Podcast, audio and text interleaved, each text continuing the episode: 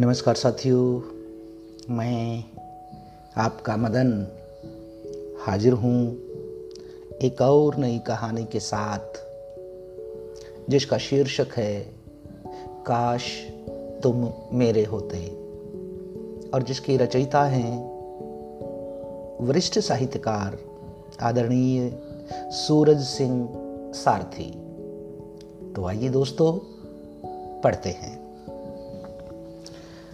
हाथ में पानी की बोतल और कंधे पर बैग टांगे, मैं तेज़ी से उत्तर प्रदेश परिवहन निगम की दिल्ली जाने वाली बस में चढ़ा। बस पर चढ़ते ही सरसरी निगाह बस के अंदर सीट पर डाली। कंडक्टर सीट से दो सीट पीछे खाली सीट की ओर बढ़ चला। अपने कंधे से बैग उतार सीट के ऊपर खांचों में बैग को ठूंस दिया। अपनी सीट पर बैठने को हुआ तो जाना कि एक महिला औसत नैननक्स पुष्ट देह, सांवली रंगत के साथ हल्का तोतिया रंग का सूट पहने, सलीके से खिड़की में कोहनी टिकाए बैठी थी। मैं शर्ट के ऊपरी बटन खोलते हुए सीट पर बैठ गया। अप्रैल का महीना खत्म होने को था। गर्मी पूरे शबाब में थी। मुझे दिल्ली अपने घर जाना था। घर जाने की इच्छा हमेशा ही मुझे आत्मीय सुख प्रदान करती रही है। महीने भर से माँ, बाप, पत्नी और प्यारी बिटिया लिपि की, आती हुई यादों पर पूर्ण विराम लगाता दिल्ली का सफ़र। शायद बस को चलने में अभी समय था। बस के अंदर यात्रियों के आवाजाही के साथ साथ मेरे हलक में भी बदस्तुर मिनरल वाटर का प्रवेश जारी था। ठंडा पानी ठंडा पानी, बीस रुपये बीस रुपये मुझ प्यासे के लिए ठंडा पानी इन दिनों में अति आवश्यक चीज़ रहती। हालाँकि एक बोतल अतिरिक्त पानी मेरे बैग में मौजूद था, मगर प्यास की यह उत्कंठा असीमित होती है। उसी तरह जैसे किसी इंसान की प्यास।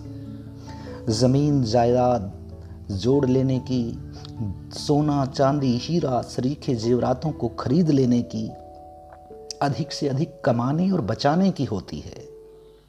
उसे सदा ही प्यास रही है मोक्ष की और अंत में इंसान प्यासा ही मर जाता है।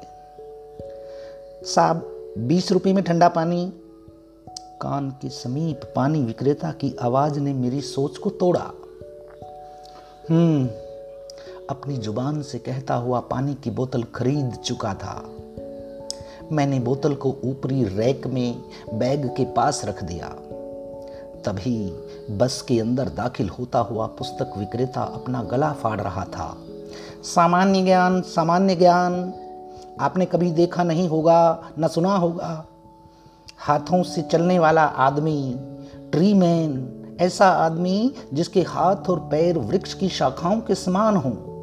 भालू से विवाह करने वाली औरत, चार मुँह वाला बच्चा विश्व में एकमात्र ऐसा वृक्ष जो रोता है, मन की बात को पढ़ लेने वाला कुत्ता, और भी बहुत सी हैरान कर देने वाली जानकारियाँ। खर खराता हुआ कैसेट सा बजता चला जा रहा था, और मुसाफिर भी बस के अंदर सीट तलाशते हुए बैठ रहे थे। इस पुस्तक का मूल्य है मात्र पचास रुपये लेकिन आज हम प्रचार कर रहे हैं, इसलिए तीस रुपये में पुस्तक देंगे। साथ में चार पेनों का यह सेट, जिसकी कीमत है बीस रुपया, इस पुस्तक के साथ मिलेगी। अरे रुकिए जनाब, तीस रुपये का नेल कटर भी फ्री है। यह सब पेन, नेल कटर और पुस्तक का कुल मूल्य हुआ सौ रुपया सौ रुपया सौ रुपया। मगर हम कंपनी की तरफ़ से प्रचार कर रहे हैं, इसलिए मात्र चालीस रुपये में यह सब देंगे। जी हाँ फ़ायदा उठाइए, लीजिए, खरीदिए। और अब वह घुमंतु विक्रेता अपना काम कर चुका था। इस लाभकारी योजना के लिए कितने ही बाजू उसके सामने थे। नेल कटर और पेन के प्रलोभन के कारण अब एक बाजू मेरा भी था। हालाँकि सामान्य ज्ञान पुस्तक सामान्य थी। उसमें कोई ज्ञान नहीं था।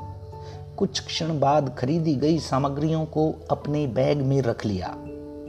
पानी की बोतल पकड़े, जैसे ही अपनी सीट पर बैठने को हुआ तो बगल में बैठी महिला को पहली बार अच्छी तरह आँखें सेकते हुए देखा।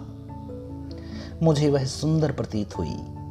उसकी महकती हुई खुशबू मेरे नुथनों में घुस गई। मेरे मन उपवन में मधुर गीत के शब्द गुंजित हो उठे। ओ सांवली सलोनी, तेरी कंचन काया, उठी तरंगे मन में चले रूप की माया। उसने भी मेरी ओर देखा। जैसे मानो उसने मेरे मन का यह गीत पढ़ लिया हो। होठों को मुस्कुराहट के अंदाज में फैलाते हुए मैं बोला माई सेल्फ रोहित खन्ना। वह निश्चित ही मुस्कुराई और मुझे निहारते हुए बोली जी मैं आभा सक्सेना। शायद उसे अभी भान हुआ था अपने सहयात्री का। या वह अनभिज्ञता का नाटक कर रही थी। यह मेरी समझ से परे था। बस यात्रियों से बस भर चुकी थी। पी कैप पहने मरियल कंडक्टर ने बस के दरवाजे को बंद करते हुए पटका और चिल्लाया, दिल्ली दिल्ली दिल्ली! बस धीरे धीरे बरेली बस अड्डे को छोड़ते हुए, भीड़ को चीरते हुए आगे बढ़ी। वातावरण में गर्मी सी थी। मुझे बरेली रहते हुए दो साल हो गए थे। मगर दिल्ली से ज़्यादा उमस भरी, सड़ी गर्मी बरेली में महसूस हुई। बस अब हाईवे पर भाग रही थी। गर्म लू के थपेड़े मेरे बदन से टकराए जा रहे थे। गर्म वातावरण लू के थपेड़े और सुंदर सहयात्री आभा सक्सेना के बदन की ऊष्मा ने मुझे दहकता सूरज बना दिया था। हाथ में थामे बोतल के पानी को एक सांस में आधे से ज़्यादा पी गया। मैंने उससे कुछ इंच दूर बैठने की कोशिश की। क्या हुआ? वह बोली। जी कु, कुछ नहीं। अटकते अटकते मैं बोला, गर्मी ज़्यादा है, इसलिए पानी पिया। सफ़ाई देते हुए कहा, जैसे वह सब कुछ जान गई हो। हाँ गर्मी तो है। मेरे हाथ से बोतल लेते हुए बोली और गट गट गट सारा पानी पी गई। खाली बोतल को सीट के ऊपर बनी रैक में रख मैं धप से सीट पर बैठ गया। मैंने दाई तरफ़ और सामने अन्य यात्रियों पर नज़रें दौड़ाई। कई आपस में बतियाते कुछ खिड़की से बाहर झांकते और अनेकों फ़ोन से खेलते और अपनों से बातें करते दिखे। मैं उसकी ओर मुखातिब हो झिझकते से बोला आ, आभा आप भी दिल्ली जा रही हैं? हाँ अनमने से वह बोली दिल्ली कहाँ रहती हैं आप? बदरपुर बॉर्डर, प्रहलादपुर। अपने माँ बाप के घर जा रही हूँ। अब की बार जवाब में तलखी दिखी। मैं अब चुप रहा। जाने कब वह फिर गरज जाए या मुझ पर बरस जाए? आखिर उसे जानता ही कितना था। मैंने भागती हुई बस से खिड़की के बाहर नज़र टिकाई। दिन झुलस चुका था और रात का धुआँ धीरे धीरे पसर रहा था। दूर कहीं कुछ मकानों में बल्ब जल चुके थे। रोहित, यह आभा की आवाज़ थी। पहली बार आवाज़ में मधुरता लगी। मैं उसकी ओर घुमा। उसे अपलक देखता रहा। रात के पहले पहर में औसत दर्जे की साधारण महिला आला दर्जे की सुंदरी जान पड़ी। जी कहिए, चहकता हुआ बोला था मैं आप अपने बारे में बताएँ। Rohit Khanna, senior accountant firm Gammon India Limited, Bareilly में कार्यरत। घर दिल्ली, शादीशुदा, एक बेटी का पिता, एक सांस में कह गया था मैं। बस की गड़गड़ाहट में निश्चित ही कुछ शब्द न सुन पाई होगी, ऐसा मुझे लगा। क्या नाम है बेटी का? बहुत प्यारी होगी ना? आभा वात्सल्यता से बोली, जी, बहुत ही प्यारी, घर की जान है, नाम लिपि है, लेकिन प्यार से सब जानू बुलाते हैं। बेटी के लिए इतना प्यार, मिश्रित भाव से बोली, काश दुनिया में सब अपनी बेटियों से प्यार कर पाते। गड़ गड़ गड़, मुझे बस का गड़गड़ाता शोर उसके जीवन में भी महसूस हुआ। अंधेरा फैल चुका था और मेरे अंतस ने भी उसके शब्दों को सुना। मैं चुप था। किसी के जीवन में दखल अंदाजी करना मेरी फितरत भी नहीं है। रोहित, क्यों समाज ने घिनौने मानक तय कर रखे हैं? स्त्री स्वतंत्रता की बेड़ियों को तोड़ पाएगी कभी? मेरे भी अरमान थे, सपने थे शादी विवाह सुनने में कितने छोटे और सुखदाई शब्द लगते हैं, लेकिन बड़ी से बड़ी ख्वाहिशों को चित्त कर देते हैं। आभा क्रोधित भाव से कहे जा रही थी, सोचा था अपने बच्चों के ख्वाबों को पंख दूँगी। लड़की कोख में है तो क्या हुआ? मेरे कंधे पे बैठकर आसमान छुएगी। रुआन से और जोश से बोली थी आभा नहीं रहना ऐसे घर में, जहाँ लड़की का जन्म अपराध माना जाता हो। छी, थू है। शायद अपनी चीख को मुश्किल से रोक पाई थी आभा। मैंने ठीक किया ना रोहित अश्रु धारा बहाते हुए अपने पेट पर हाथ रखकर बोली वह, क्या? मैं अवाक सा था। गौर से उसका पेट देखा, जो कुछ उभार लिए हुए था। वह प्रेग्नेंट थी। मैंने अंदाज़ा लगाया। मैं घर अपने पति का घर छोड़ाई जी जी, आपका निर्णय? मैं अटकते हुए बोला, मेरी बाई हथेली अपनी दोनों हथेलियों के बीच रखकर सिसकते हुए फिर बोली, मैंने ठीक किया ना रोहित? उसकी गर्म हथेली का स्पर्श अनुभव कर ही रहा था। तभी आँसू की गर्म बूंद मेरी बाई कलाई पर गिरी और तभी मानो मेरी बहती हुई प्रेम लहरी उसके प्रति रुक से गई। आभा, साहस भरा कदम। क्षण भर की खामोशी के बाद मैं बोला, आपने अपने माँ बाप को बताया इस बारे में? मैंने उन्हें परेशान करना मुनासिब न समझा। अब जा रही हूँ तो वे मेरे सुख दुख से परिचित हो जाएँगे। अपने को संयमित कर चुकी थी वह। अभी भी वह मेरी हथेली थामे थी। मैं भी न जाने क्यों उसको अपनी हथेली थामने दे रहा था। सहसा बस धीमी हुई और रुक गई। मरियल कंडक्टर बस के भीतर मरियल रोशनी का बल्ब जलाते हुए घर घराती आवाज़ में चिल्लाया, मुरादाबाद मुरादाबाद! गाड़ी आधे घंटे के लिए रुकेगी। यात्रीगण कुछ खा पी लें और फ्रेश हो जाएँ। उसने धीरे से अपनी हथेलियों से मेरे बाई हथेली की, को अलग किया। सीट से उठकर बस से उतर बाहर की तरफ़ चल दी। मैं भी अंगरक्षक की भांति उसके पीछे चल पड़ा। रात्रि के ग्यारह बजे होंगे। ढाबे, चाय, चाइमिन, अंडे, छोले के स्टॉल पानी कोल्ड ड्रिंक पान के गुटके जीवंत थे। अलग अलग राज्यों की बसें कतार में खड़ी थी। ढाबे के दाई तरफ़ लेडीज़ टॉयलेट की ओर इशारा कर मैंने कहा, आप हो आइए। उसने मेरी तरफ़ संरक्षात्मक दृष्टि से देखा और टॉयलेट में घुसी। तीन मिनट बाद बाहर आते ही वह ढाबे के अंदर वॉश बेसिन में हाथ धोकर सीधे मेरे पास चली आई और बोली, चलिए, कुछ लेंगी चाय पानी? मैंने अधिकारपूर्ण हैसियत से कहा, मैं सफ़र में कुछ नहीं लेती। हम दोनों बात करते हुए बस की ओर बढ़े जा रहे थे। बस के अंदर सीट पर हम दोनों साथ चुपचाप बैठे, बैठ गए। मैं सोच रहा था। आभा के साथ बात करते करते वक्त कट गया। न गाड़ी की गड़गड़ाहट और न झटके महसूस किए। मुझे आभास हो रहा था कि वातावरण ठंडा होने लगा है। आगे सफ़र में ठंड से परेशानी हो सकती है। मैंने बैग से लोई निकाल ली। बस में अन्य यात्री बैठने लगे थे। मरियल कंडक्टर ने छदम मुस्कुराहट लिए मुझसे कहा आपने अभी तक टिकट नहीं ली? ओह, माफ़ करना। जेब से पर्स निकालते हुए मैंने कहा, आप बिज़ी थे, मैंने डिस्टर्ब करना ठीक नहीं समझा।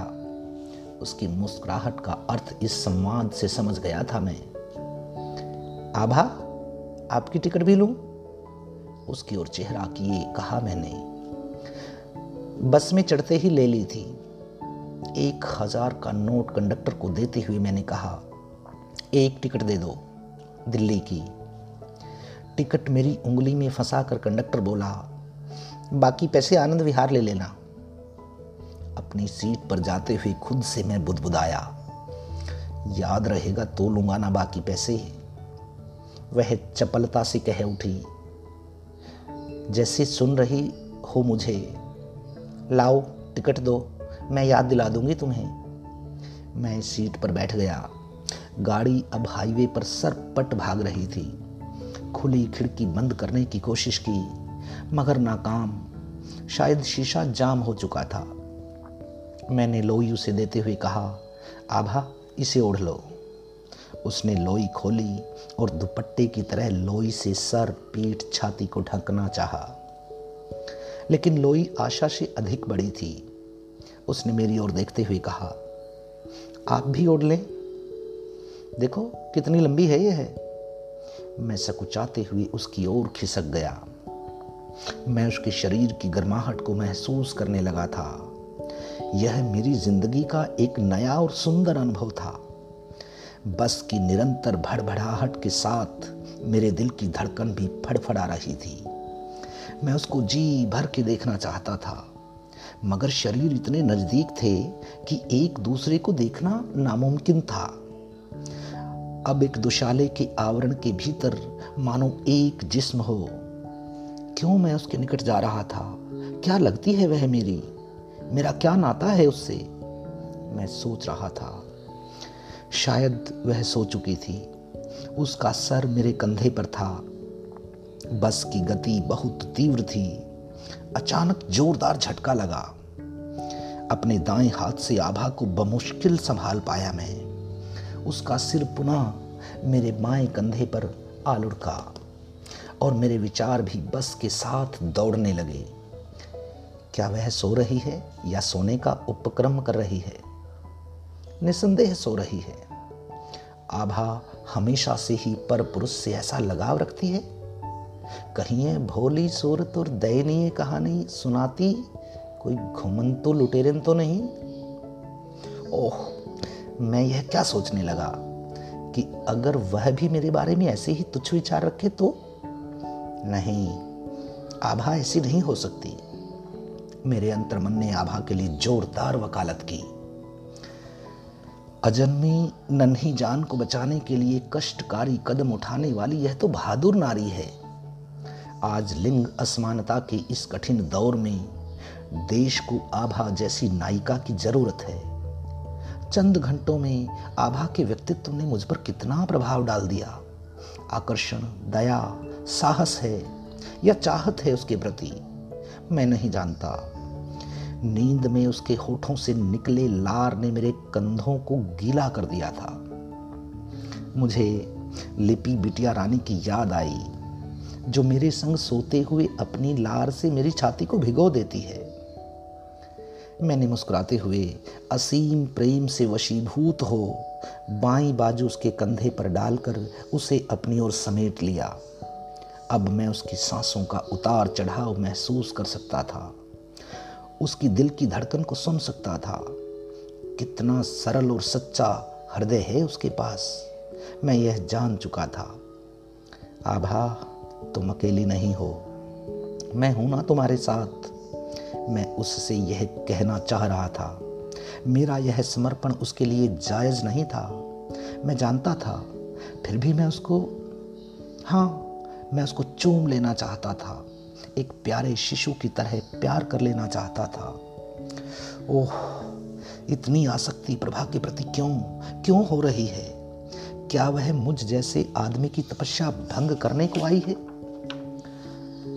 अद्भुत अप्सरा से सुंदर भी नहीं है। क्या पता मेनका, रंभा इत्यादि अप्सराएँ भी आभा की तरह सुसंस्कृत सामान्य सुंदरी रही हों? आभा, काश तेरे लिए, तेरे आने वाले नवजात के लिए मैं कुछ कर सकता। धीरे धीरे आभा के संसार में विचरते हुए न जाने कब नींद के आगोश में समा गया। रोहित रोहित उठो। आभा ने मेरे बाई बाजू को हिलाते हुए कहा हापुड़ आ गया। अभी भी हम दोनों एक लोई में थे। मैं उसके पास रहना चाहता था। अब दिल्ली दूर नहीं, मैंने कहा। लेकिन मैं चाहता था समय थम जाए या आभा के साथ का यह सफ़र कभी ख़त्म ना हो। रोहित, तुम मुझे याद रखोगे?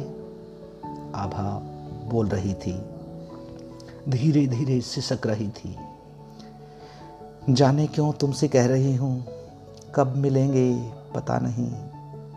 चाहती हूँ इस जीवन में एक बार दोबारा तुमसे मिलूं और अपने जीवन के अंतरंग क्षणों को इसी तरह खुलकर बांटूं। मैं मैं मैं तुम्हें कभी नहीं कभी नहीं भूल सकता, कांपते हुए कहा मैंने। और अपनी दोनों हथेलियों से उसकी दाई हथेली को दबा दिया। हथेलियों से उसकी दाई हथेली को मैंने दबाया। वह मेरे मनोभाव जान चुकी थी। अब उसका सर मेरे बाएँ कंधे पर लुढ़क चुका था। आभा सुबक रही थी। मेरी बाई भुजा पूरी तरह से भीग चुकी थी और मैं उसके सात्विक प्रेम में पूरी तरह से भीग चुका था। आभा, मैं तुमसे आगे कुछ ना कह पाया। मेरी आवाज़ आंसुओं में घुट कर रह गई। मैंने उसे बाहों में लोई के भीतर जकड़ सा लिया। हमें पता ही नहीं चला कि कब बस हापुड़ को छोड़ आगे बढ़ गई। अब लोई के भीतर एक तन, एक मन, एक प्रेम था, और यह हम दोनों महसूस कर रहे थे। एक दूजे के ख्यालों में खोकर, हम गाड़ी की गड़गड़ाहट, भड़भड़ाहट, छटके, सहयात्री सब भूल चुके थे। आनंद विहार आनंद विहार। कंडक्टर की आवाज़ से अनजान रिश्ते की निद्रा टूट चुकी थी। हापुड़ से दिल्ली इतनी जल्दी? यह रात इतनी जल्दी गुजर गई। संभवतः भोर के चार बजे होंगे। बस रुकी थी। और अंतिम यात्री के रूप में हमें बस से उतरना शेष था। आप लोई ओढ़े रखें। यह कहते हुए मैंने अपना बैग सीट के ऊपर रैक से उतारा। हम दोनों बस के दरवाजे के समीप पहुँचे। आभा, मरियल कंडक्टर की ओर उन्मुख हो बोली, बाकी पैसे? मरियल कंडक्टर अर्थपूर्ण हँसी के साथ सौ पचास के कई नोट मेरी हथेली में थमा चुका था। मैंने नोटों को गिने बिना अपनी जेब में रख दिया। मैं आभा को सहारा देते हुए उसकी हथेली थामे, बस से उतरा। मैं बहुत कुछ कहना चाहता था। मेरा गला रुंध सा गया था। वह लोई ओढ़े और मेरा हाथ थामे हुई थी। हम आनंद बिहार बस अड्डे से बाहर ऑटो की दिशा में चले जा रहे थे। उत्तम नगर, नजफगढ़, मुखर्जी नगर, मदनगीर, दिल्ली, कैंट, जामिया, मिलिया, बदरपुर। आवाज़ लगाता ऑटो ड्राइवरों का शोर सुनाई दिया। हम जामिया, मिलिया, बदरपुर वाली आवाज़ की तरफ़ बढ़े। आभा, जाने फिर कब मुलाकात हो? यह कहते हुए मेरी आँख से अश्रु की बूंदें ढल गई। वह ऑटो के अंदर बैठते ही फूट फूट कर रोने लगी। मैंने चाहा कि उसे गले लगाकर, बाहों में भरकर, जी भरकर, खुलकर मैं भी रो लूँ। मगर मेरे पुरुषत्व ने, मानो मेरे आंसुओं पर लक्ष्मण रेखा खींच दी। ड्राइवर ने ऑटो स्टार्ट की। रोते रोते सिसकते हुए आभा ने मेरे हाथ में बस की टिकट पकड़ाई। ऑटो धीरे धीरे भोर के उजाले में मेरी नज़रों से ओझल हो रहा था। वह पीछे चेहरा किए रोते हुए हाथ हिला मुझे देख रही थी। मैं मुड़े तुड़े टिकट को फेंकने ही वाला था कि उस पर कुछ लिखा हुआ पाया। काश तुम मेरे होते, आभा। धन्यवाद साथियों।